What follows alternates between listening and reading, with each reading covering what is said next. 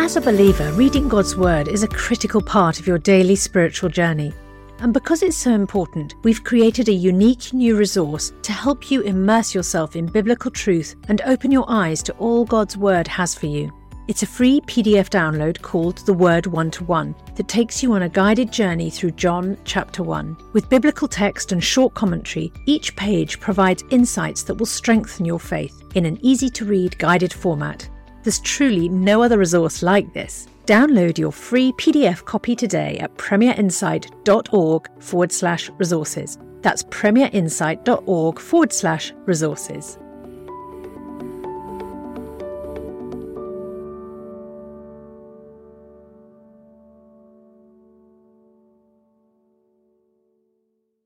Bringing the Word to life. The Bible in a year.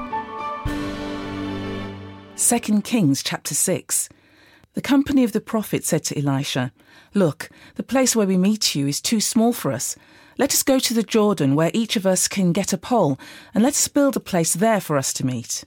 And he said, Go. Then one of them said, Won't you please come with your servants? I will, Elisha replied, and he went with them. They went to the Jordan and began to cut down trees. As one of them was cutting down a tree, an iron axe head fell into the water.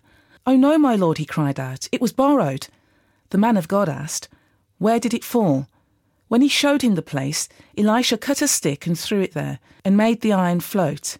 Lift it out, he said. Then the man reached out his hand and took it. Now the king of Aram was at war with Israel. After conferring with his officers, he said, I will set up my camp in such and such a place. The man of God sent word to the king of Israel Beware of passing that place, because the Arameans are going down there. So the king of Israel checked on the place indicated by the man of God. Time and again, Elisha warned the king so that he was on his guard in such places. This enraged the king of Aram. He summoned his officers and commanded them, Tell me, which of us is on the side of the king of Israel? None of us, my lord the king, said one of his officers. But Elisha the prophet, who is in Israel, tells the king of Israel the very words you speak in your bedroom. Go find out where he is, the king ordered, so I can send men and capture him. The report came back. He is in Dothan. Then he sent horses and chariots and a strong force there. They went by night and surrounded the city. When the servant of the man of God got up and went out early the next morning, an army with horses and chariots had surrounded the city. Oh no, my lord, what shall we do? the servant asked. Don't be afraid, the prophet answered. Those who are with us are more than those who are with them. And Elisha prayed, Open his eyes, Lord, so that he may see. When the Lord opened the servant's eyes, and he looked and saw the hills full of horses and chariots and fire all around Elisha. As the enemy came down toward him, Elisha prayed to the Lord, Strike this army with blindness. So he struck them with blindness as Elisha had asked. Elisha told them, This is not the road, and this is not the city. Follow me, and I will lead you to the man who you are looking for. So he sent them to Samaria. After they entered the city, Elisha said, Lord, open the eyes of these men so they can see.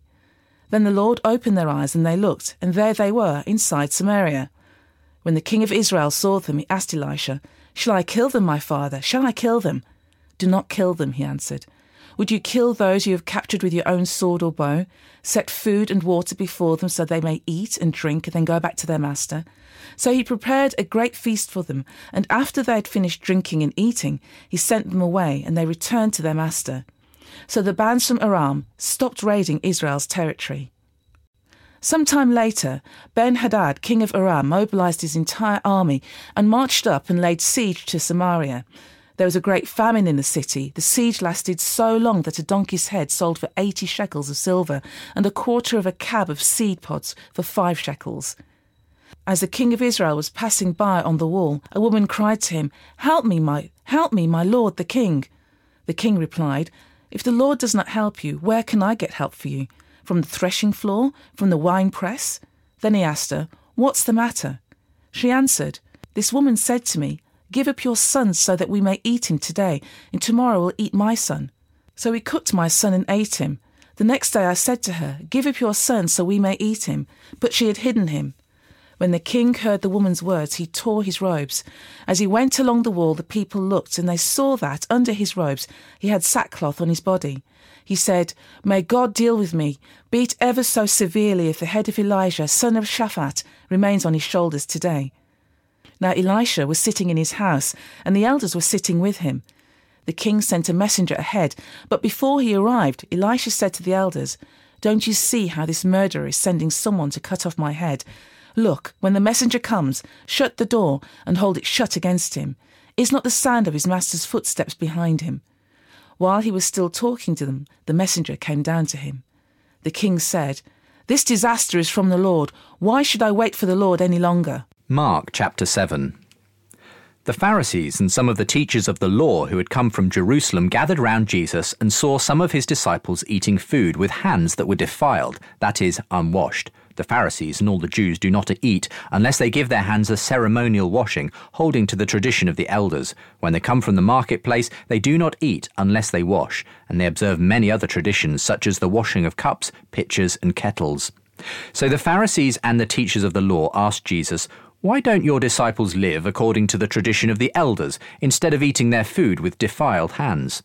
He replied, Isaiah was right when he prophesied about you hypocrites. As it is written, These people honour me with their lips, but their hearts are far from me. They worship me in vain. Their teachings are merely human rules. You have let go of the commands of God and are holding on to human traditions. And he continued, you have a fine way of setting aside the commands of God in order to observe your own traditions. For Moses said, Honour your father and mother, and anyone who curses their father or mother is to be put to death. But you say that if anyone declares that what might have been used to help their father or mother is korban, that is, devoted to God, then you no longer let them do anything for their father or mother. Thus you nullify the word of God by your tradition that you have handed down, and you do many things like that. Again, Jesus called the crowd to him and said, Listen to me, everyone, and understand this. Nothing outside a person can defile them by going into them. Rather, it is what comes out of a person that defiles them. After he had left the crowd and entered the house, his disciples asked him about this parable. Are you so dull? he asked. Don't you see that nothing that enters a person from the outside can defile them? For it doesn't go into their heart, but into their stomach, and then out of the body. In saying this, Jesus declared all foods clean. He went on. What comes out of a person is what defiles them, for it is from within, out of a person's heart, that evil thoughts come sexual immorality, theft, murder, adultery, greed, malice, deceit, lewdness, envy, slander, arrogance, and folly. All these evils come from inside and defile a person. Jesus left that place and went to the vicinity of Tyre. He entered a house and did not want anyone to know it, yet he could not keep his presence secret. In fact, as soon as she heard about him, a woman whose little daughter was possessed by an impure spirit came and fell at his feet. The woman was a Greek, born in Syrian Phoenicia. She begged Jesus to drive the demon out of her daughter. First, let the children eat all they want, he told her, for it is not right to take the children's bread and toss it to the dogs. Lord, she replied, even the dogs under the table eat the children's crumbs. Then he told her, For such a reply you may go. The demon has left your daughter. She went home and found her child lying on the bed and the demon gone. Then Jesus left the vicinity of Tyre and went through Sidon, down to the Sea of Galilee, and into the region of the Decapolis. There some people brought to him a man who was deaf and could hardly talk, and they begged Jesus to place his hand on him. After he took him aside, away from the crowd, Jesus put his fingers into the man's ears. Then he spat and touched the man's tongue. He looked up to heaven and with a deep sigh said to him, Ephphatha, which means be opened. At this the man's ears were opened, his tongue was loosed, and he began to speak plainly. Jesus commanded them not to tell anyone, but the more he did so, the more they kept talking about it. People were overwhelmed with amazement. He has done everything well, they said. He even makes the deaf hear and the mute speak. For more resources to help you bring the word to life, go to premier.org.uk/slash Bible. This reading has been taken from the NIV Bible Biblica and is published by Hodder and Stoughton. Spring is in the air, so now's the perfect time to treat yourself or your loved ones to faith inspired products at unbeatable prices. Visit premierchristianmarketplace.co.uk and uncover a fantastic selection of books, cards, home decor, and gifts that will enrich your spiritual life and bring joy to those around you. Shop today at premierchristianmarketplace.co.uk. Imagine you're in a room that's pitch black, you can't see, and someone opens the door and there's a light. There's a way out of that darkness, there's a way out of that place, and that's the difference between being in that place of date and having nowhere to go and people like CAP stepping in. Together with local churches, Christians Against Poverty is helping families like Holly's throughout the cost of living crisis. A gift from you of £19 for just nine months can provide the support they need. To find out more, visit capuk.org forward slash premier. Let's fight poverty together. Welcome to Capernwray Hall, nestled in the beautiful landscapes between England's national parks. As a Bible school, we offer short term courses aimed at fostering your spiritual growth and living in a community. Our historic manor house has something for everyone. You can enjoy indoor and outdoor adventures, connect with students from around the world, and learn how to deepen your relationship with Jesus Christ. Search Capernwray England for more information.